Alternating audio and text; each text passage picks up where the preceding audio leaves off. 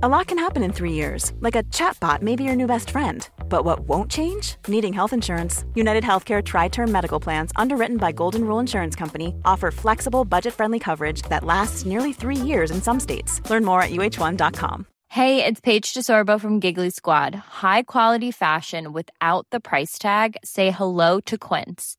I'm snagging high end essentials like cozy cashmere sweaters, sleek leather jackets, fine jewelry, and so much more. With Quince being 50 to 80% less than similar brands. And they partner with factories that prioritize safe, ethical, and responsible manufacturing. I love that. Luxury quality within reach. Go to quince.com slash style to get free shipping and 365 day returns on your next order. Quince.com slash style. Hey, it's Ryan Reynolds, and I'm here with Keith, co star of my upcoming film, If, only in theaters, May 17th. Do you want to tell people the big news? All right, I'll do it. Sign up now and you'll get unlimited for $15 a month in six months of Paramount Plus Essential Plan on us. Mintmobile.com slash switch. Upfront payment of $45 equivalent to $15 per month. Unlimited over 40 gigabytes per month. Face lower speeds. Videos at 480p. Active Mint customers by 531.24 get six months of Paramount Plus Essential Plan. Auto renews after six months. Offer ends May 31st, 2024. Separate Paramount Plus registration required. Terms and conditions apply if rated PG. Mm-hmm. سلام. من امین اردانی هستم و به همراه مرزی صادقی دهمین قسمت از پادکست Fiction رو در خرداد ماه 99 براتون روایت می‌کنیم. حامی این قسمت پادکست ما اسنپ مارکته. اسنپ مارکت یه سوپرمارکت آنلاینه که امکان خرید آنلاین از هایپر استار رو فراهم می‌کنه. علاوه بر تخفیف های هایپر استار تخفیف های ویژه خودشون رو هم دارن که مناسب ترین انتخاب برای خرید سوپرمارکتی اقتصادی برای خونتون و به صرف جویی تو هزینه های زندگی کمک می‌کنه. اسنپ مارکت کالاهای شوینده رو از خوراکی تفکیک می‌کنه و تو کیسه های جداگانه قرار میده. با قرار دادن pack های یخ کنار مواد غذایی فاسد شونده سفارش شما رو با رعایت اصول بهداشتی ارسال می‌کنه و در واحد خونتون به شما تحویل میده. اسنپ مارکت دوستدار محیط زیست و از کیسه های 100 درصد تجزیه پذیر برای ارسال استفاده می‌کنه. شما می‌تونید برید سایت اسنپ مارکت کد تخفیف Fiction F I C T I O N رو بزنید و برای سفارش اولتون سی هزار تومن تخفیف بگیرید. اپلیکیشن اسنپ مارکت رو می‌تونید از سیب اپ و کافه بازار دانلود کنید یا از طریق وبسایت snap.market سفارشتون رو ثبت کنید. این اپیزود رو از گزارشی که آقای سیموس مکگرو نوشته اقتباس کردیم اگه کمتر از 15 سال سن داری لطفا یه چیز دیگه ای گوش بدین اگه قلبتون ضعیفه یا اگه ذهنتون تصویر سازه یا حتی اگه روحیتون حساسه همین قسمت مناسب شما نیست. این اپیزود محتوای خشن و جنسی داره. لطفا از هدفون استفاده کنید. قسمت دهم. خیابانهای لاهور.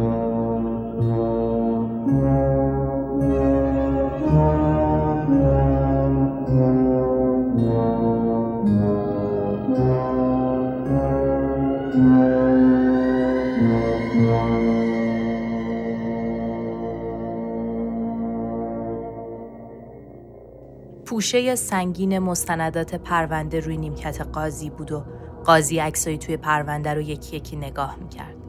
تصاویر پسر بچه های کوچیکی که با چشمای عمیق به مرد نامرئی پشت دوربین خیره شده بودند. یکی با موهای سیاه که روی ابروان نرمش ریخته بود. چند نفر با حج با حیا و لبخند و بعضی هم نگران به نظر می رسیدن. بچه هایی که اونقدر تعدادشون زیاد بود که از یک جایی به بعد نمی‌شد حد زد چه تفاوتی با هم دارند. فقط یک اشتراک وجود داشت. همه معصومانه به دوربین نگاه می‌کردند. جنایت به اندازه کافی تو جامعه سنتی پاکستان ترسناک بود. ولی از اون وحشتناکتر این بود که جاوید رو هیچ کس دستگیر نکرده بود. آزادانه تو خیابونهای لاهور میگشت و قربانیاش انتخاب می‌کرد و در آخر خودش توی نامه اعتراف کرد. تا اون زمان هیچ کس بهش شک نکرده بود. هیچ کس از کاراش خبردار نشده بود. یه روز کاغذ و قلمش رو برداشت و یه نامه نوشت برای پلیس و توش اعتراف کرد که صد تا پسر بچه رو کشته و دونه دونه تو اسید حلشون کرده. آدرس خونش رو نوشته بود و گفته بود که دو تا بشکه تو خونم هست. اون رو نگه داشتم تا ببینید و حرفامو باور کنید. دو تا بچه هنوز تو بشکهان شاید چیزی از بقایاشون باقی مونده باشه قاضی به چشمای جاوید نگاه می‌کرد و به همدستان غیر مستقیم جاوید فکر می‌کرد. مردم بی تفاوت پاکستان و پلیس نالایق کشور. مادر و پدرهایی که حتی گزارش گم شدن بچهشون رو هم نداده بودن. به روی میز نگاه می‌کرد. صداش رو صاف کرد و به زبان انگلیسی که زبان رسمی دادگاه پاکستانه گفت آقای جاوید اقبال شما به اتهام قتل یکصد کودک مجرم شناخته شدید. برای مجازات در میدان اصلی شهر در پیش چشم خانواده مقتولین و به سبک قتلهای خودتان با همین آلت قتاله یعنی زنجیر خفه به صد تکه تقسیم و در اسید هیدروکلوریک حل خواهید شد.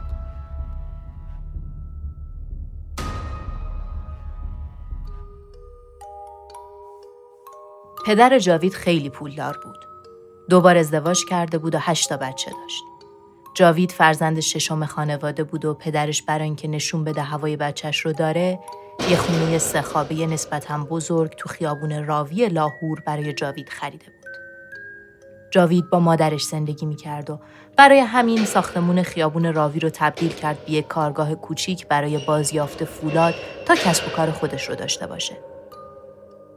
یه دور که تو لاهور بزنید اولین چیزی که نظر آدم رو جلب می‌کنه منار پاکستانه. نماد مبارزه مسلمانان تو شبه قاره هند. کنار منار پاکستان میدون اصلی و بازار شهر و این مکان همیشه پر از زائران و توریستایی که برای دیدن منار میان و شلوغترین جای شهره. همین شلوغی ناپدید شدن تو جمعیت رو آسون می‌کرد اینجا جایی بود که جاوید دنبالش بود و خیالش رو راحت می‌کرد. جاوید بعد از دستگیری اعتراف کرده بود که اولین بار یه پسر رو از همین بازار دزدیده و به کارگاهش برده. می‌گفت اگر تو این بازار جلوی چشم آدم ها بچه ای رو که گریه می‌کنه دنبال خودتون بکشید حتی آدم ها به شما شک کم نمی‌کنه. عادیه که یه پدر بچه لجبازش رو مجبور به رفتن کنه. جاوید میگه سالها قبل 22 سالم بود که وسایلم از خونه مادرم جمع کردم و رفتم توی یکی از اتاقهای کارگاه موندم. صبحها اونجا کار می‌کردم و شبا هم همونجا میخوابیدم. چند تا دوست پیدا کرده بودم و زندگی بد نبود.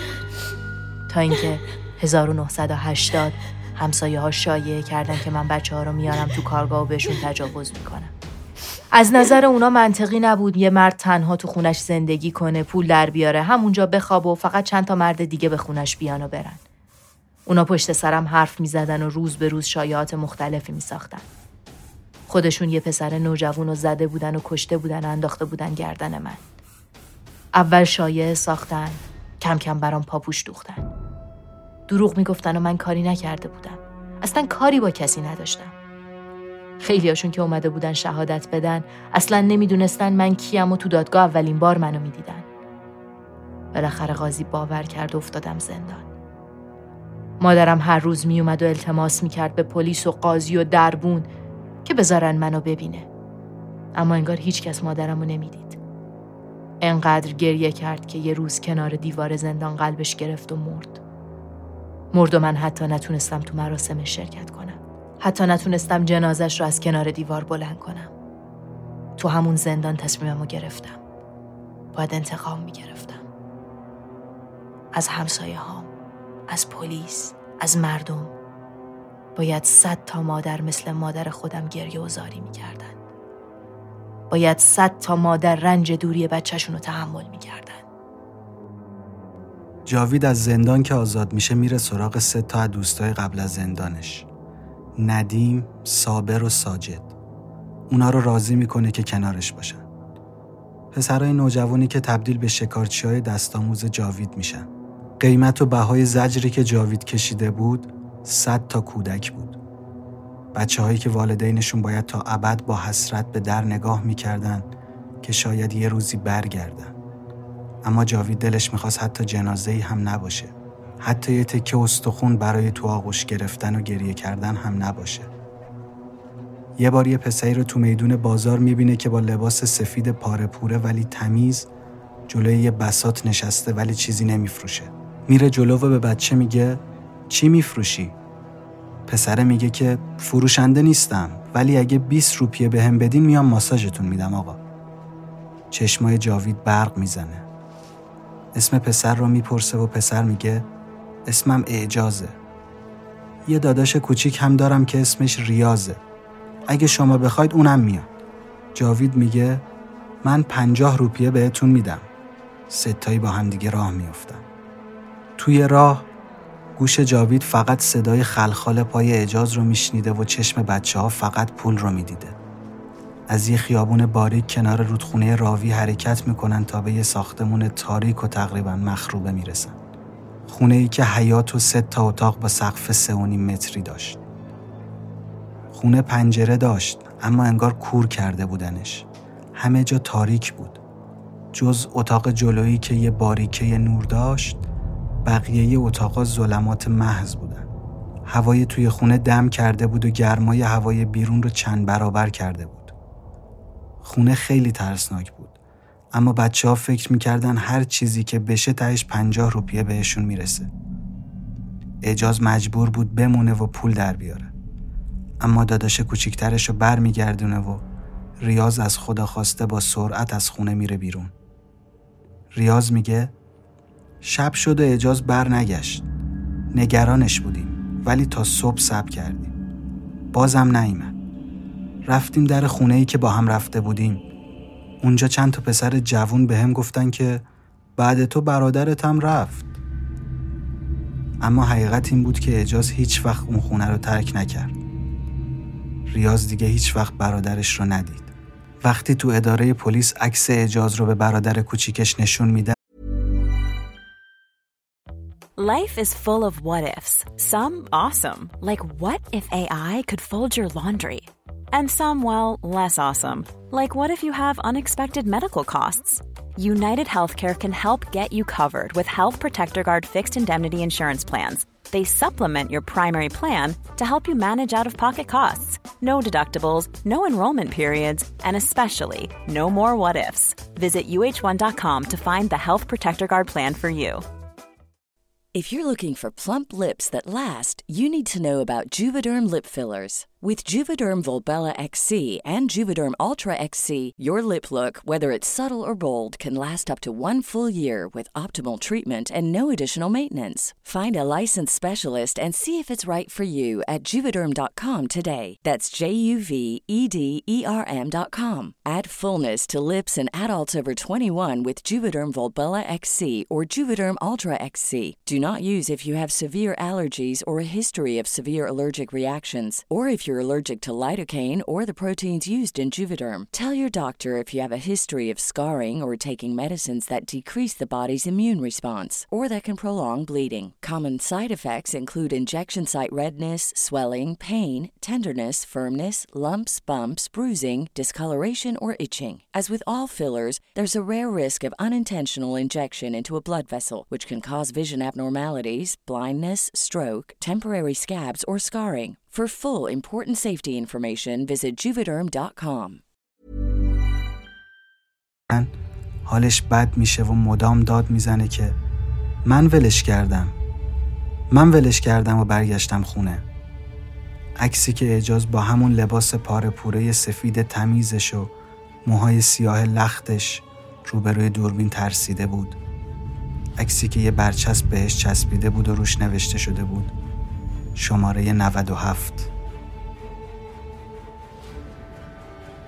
تو مدارک به دست اومده از جاوید یک دفترچه 32 صفحه‌ای وجود داره که خاطراتش از 100 تا قتل رو توش نوشته. تو اون دفترچه در مورد اعجاز نوشته. وقتی برادرش رفت. جاوید میگه تریاک داشتم. حل کردم و بهش گفتم بخور. نمی‌خورد. زورش کردم تا خورد. منگ شده بود. هنوز نمی‌دونست چه خبره. ازش در مورد خونوادش و زندگیش پرسیدم. یکم که حرف زد بیشتر بیحال شد. دیگه زورکی حرف می‌زد. اعصابم رو داشت خورد می‌کرد. پا شدم و چند تا لگت زدم بهش. کنترل نداشتم و تون تون با لگت می‌زدم تو شکمش. توی یکی از این ضربه ها سرش آورد پایین و نوک کفشم خورد تو دماغش. پسره احمق دماغش له شده بود. الان که اینو می نویسم هنوز خون روی کفشامه. پاکش رو نکردم. دیگه جون ناله کردنم نداشت. نعشه نعشه بود. برش گردوندم و به شکم خوابوندمش. پیرهن سفیدش دیگه تمیز نبود. لباسشو در آوردم. 96 دست لباس پسرونه دارم. اینو هم می‌ذارم کنار بقیه. پسره یه چیزای نامفهومی می‌گفت. خودم رو انداختم روشو بهش تجاوز کردم. از یه جایی به بعد دیگه تکون نمی‌خورد. کارم که تموم شد افتادم کنارش. گوشم کنار دهنش بود و صدای ناله های خفش رو میشنیدم که کم کم قطع می‌شد. چند دقیقه بعد بلند شدم و از دستاش کشیدمش تو اتاق آخری. وسایلم اونجا بود. پسر رسما بیهوش شده بود و جیک نمی‌زد. زنجیرم رو برداشتم. زنجیر رو پیچوندم دور گردنش و سنگینی ما انداختم رو سینش. فکر می‌کردم بیهوشه ولی دست و پا می‌زد. انگار آخرین تلاشش رو می‌کرد. پاش خورد به میز و گلدون روش افتاد رو فرش. فکر کنم پنجاه ثانیه طول کشید تا تموم کرد. دستام درد گرفته بود. باور نکنید که تو این فیلم آدم ها زود خفه میشن. خفه کردن یه بچه ای که تا خرخر تریاک خورده هم انقدر آسون نیست. یه پلاستیک بزرگ داشتم که خیلی شسته بودمش ولی هنوز کار می‌کرد. پهنش کردم وسط اتاق. جنازه لش پسره رو قل دادم روش. ساتور خوش دستم و با چاقو تیز کن برداشتم و شروع کردم تیز کردنش. چند وقتی بود ازش استفاده می کردم. مدت ها بود کن نشده بودم و دلم می‌خواست بازم تیزش کنم. بستش بود. به اندازه قد و قواره این بچه تیز بود. چاقو تیز کن و گذاشتم کنار و یه نگاه به سر تا پای لختش انداختم. پوستش سفید بود. یه چیزی تو بدنم تکون خورد ولی اهمیتی ندادم. معطل نکردم و ساتور رو روی انگشتای دستش پایین آوردم. خون بیرون پاشید. خون هنوز داغ بود. 96 تای قبلی رو هر بار از یه جای جدید شروع می کردم. یه بار سر، یه بار پا، یه بار شکم. این دفعه نوبت انگشت بود. شست دستش رو می دیدم که پرت شده گوشه دیوار. دومی رو رو آرنجش آوردم پایین و با یه ضرب اثر کرد. هنوز تیز بود. کتف ولی خیلی سفته. مجبور شدم دوبار بزنم روش تا کنده بشه. بعدشم سر و سینه و پاهاش. نفس نفس می زدم ولی زورم بیشتر شده. ریز ریزش می کردم که جنازش زود تموم شه. تیکه تیکه کردنش که تموم شد گوشه های پلاستیک رو جمع کردم وسط و بلندش کردم. مواظب بودم خون روی فرشا نریزه. البته به در و دیوارا پاشیده بود. ولی خب رو فرش نباید میریخت. پلاستیک رو بردم پای بشکه اسید. نصفی اسید هیدروکلریک میریزیم و نصفی سولفوریک اسید. هر بشکه ای از اینا 120 روپیه برام آب می‌خوره. یعنی هر بچه 120 روپیه می‌خواد تا پاک پاک شه. دونه دونه تیکه ها رو مینداختم تو بشکه و به صدای جلز ولز کردن اسید و گوشت گوش می‌دادم. چشمام خیره شده بود به حباب های قرمز روی بشکه.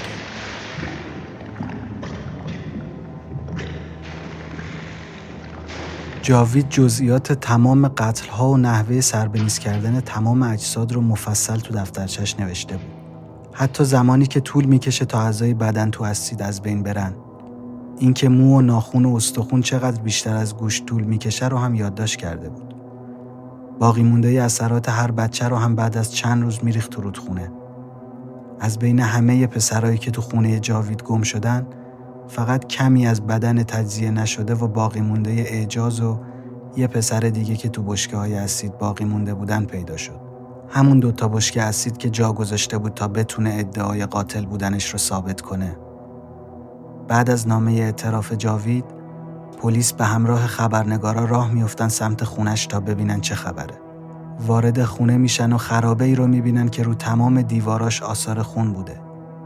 اثر دستای خونی، لکه پاشیدن خون از خونه جاوید که بیشتر شبیه موزه های وحشت قرن 19 هم بود صد تا عکس پسر بچه از حدود 9 تا 16 سال 5 تا کیسه پلاستیکی حاوی 85 جفت کفش و لباس پسرونه پیدا میشه که لباس سفید اعجاز و خلخال پاش هم توش بوده همینطور ساتور و زنجیر آهنی و دو تا بشکه اسید پر پیدا می‌کنه بالای بشکه های اسید یک کار چسبونده شده بود که با دستخط خود جاوید نوشته شده بود.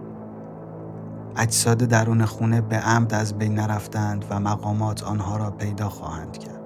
نکته اسفبار اینجاست که در این پنج ماه از بین 100 تا کودک کشته شده فقط 25 مورد مفقودی به پلیس گزارش شده بود. پلیس برای شناسایی مابقی اجساد تو آگهی که تو روزنامه چاپ کرد از خانواده هایی که پسرشون گم شده بود خواسته بود تا برای شناسایی به اداره پلیس بیان. پلیس هر کسی که مراجعه می‌کرد رو به یه اتاق می‌برد و اونا رو بین کوهی از لباس و کفش رها می‌کرد و می‌گفت لباس پسرتون رو پیدا کنید.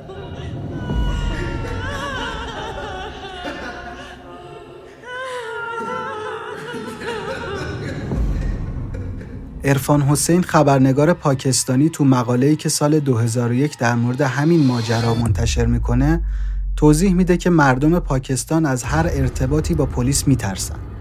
ارفان میگه واقعیت اینه که جاوید خودش باعث دستگیری خودش شده اگر اعتراف نمی‌کرد هیچ وقت دستگیر نمی‌شد. هیچ وقت هم کسی نمی‌فهمید که 100 تا کودک پاکستانی فقط تو پنج ماه کشته شدن. این وسط جاوید هنوز آزاد بود. پلیس نمی‌تونست فرارش از ولایت رو ثابت کنه و نه رد و نشونی ازش پیدا می‌کرد. روز به روز هم سر و کله یه پدر مادر جدید که گم شدن بچهشون رو اطلاع نداده بودن پیدا می‌شد. تا اینکه سی دسامبر 1999 جاوید اقبال کاملا خودخواسته تو دفتر روزنامه جنگ که به زبان اردو چاپ می‌شد خودش رو تحویل داد. دو ماه بعد تو نوامبر همون سال دادگاه جاوید اقبال و سه همدستش که اعتراف کرده بودن پشت درهای بسته برگزار شد. در حالی که خیابونهای اطراف دادگاه پر بود از جمعیت عصبانی و کنجکاو پاکستانی. جاوید سعی کرد با مغلط مسیر دادگاه رو گمراه کنه اما موفق نبود. بعد از شهادت 102 شاهد نهایتا قاضی صابر 13 ساله رو به عنوان متهم ردیف چهارم و به جرم کشوندن پنج مقتول به خانه جاوید به 63 سال حبس ندیم 15 ساله را به جرم شراکت در 13 قتل به 182 سال زندان محکوم کرد. و حکم برای ساجد 17 ساله و خود جاوید که حالا 42 ساله بود قصاص بود. به شیوه قتلهایشان. با همان زنجیر آهنی و همان ساتور و همان بشکه های اسید در میدان مرکزی شهر و روبروی چشم مردم. اما دادگاه تجدید نظر حکم قاضی اول رو به اعدام با تناب دار تغییر داد. تو 8 اکتبر 2001 و تنها چهار روز قبل از اجرای عمومی حکم جاوید و ساجد، معمورین زندان ایالتی جنازه بیجان هر دو نفر رو تو سلول های جدا از همشون پیدا کردند. در حالی که با ملافه تخت خودشون رو دار زده بودن. هیچ وقت هم معلوم نشد اون دو نفر واقعا خودکشی کردند یا مامورای زندان خشم و نفرتشون رو نسبت به اونها با کشتنشون نشون دادن. خبر قتلای جاوید به اندازه اخبار قاتلین سریالی آمریکایی مشهور نشد. اما این اتفاق آینه تمام نمای جامعه پاکستان بود. جاوید وحشی و کینه و منفور بود ولی نقش خانواده های قربانیان اصلا کمتر از جاوید نیست. جامعه‌ای که فرزندآوری رو مهمتر از تربیت و مراقبت و نگهداری از بچه ها می‌دونست. شاید اگر خانواده ها زودتر گزارش گم شدن فرزندانشون رو به پلیس داده بودن این اتفاق ها صد بار تکرار نمی‌شد.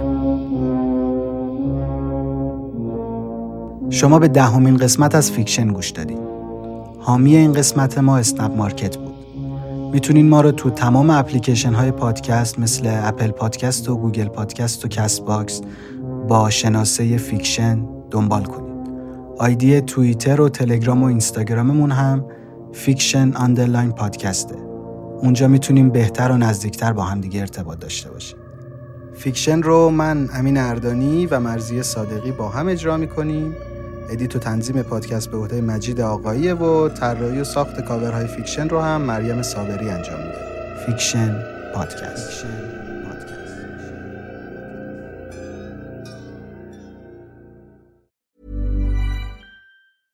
Planning for your next trip? Elevate your travel style with Quince. Quince has all the jet setting essentials you'll want for your next getaway, like European linen, premium luggage options, buttery soft Italian leather bags, and so much more. And is all priced at 50 to 80% less than similar brands. Plus, Quince only works with factories that use safe and ethical manufacturing practices. Pack your bags with high-quality essentials you'll be wearing for vacations to come with Quince. Go to quince.com/pack for free shipping and 365-day returns.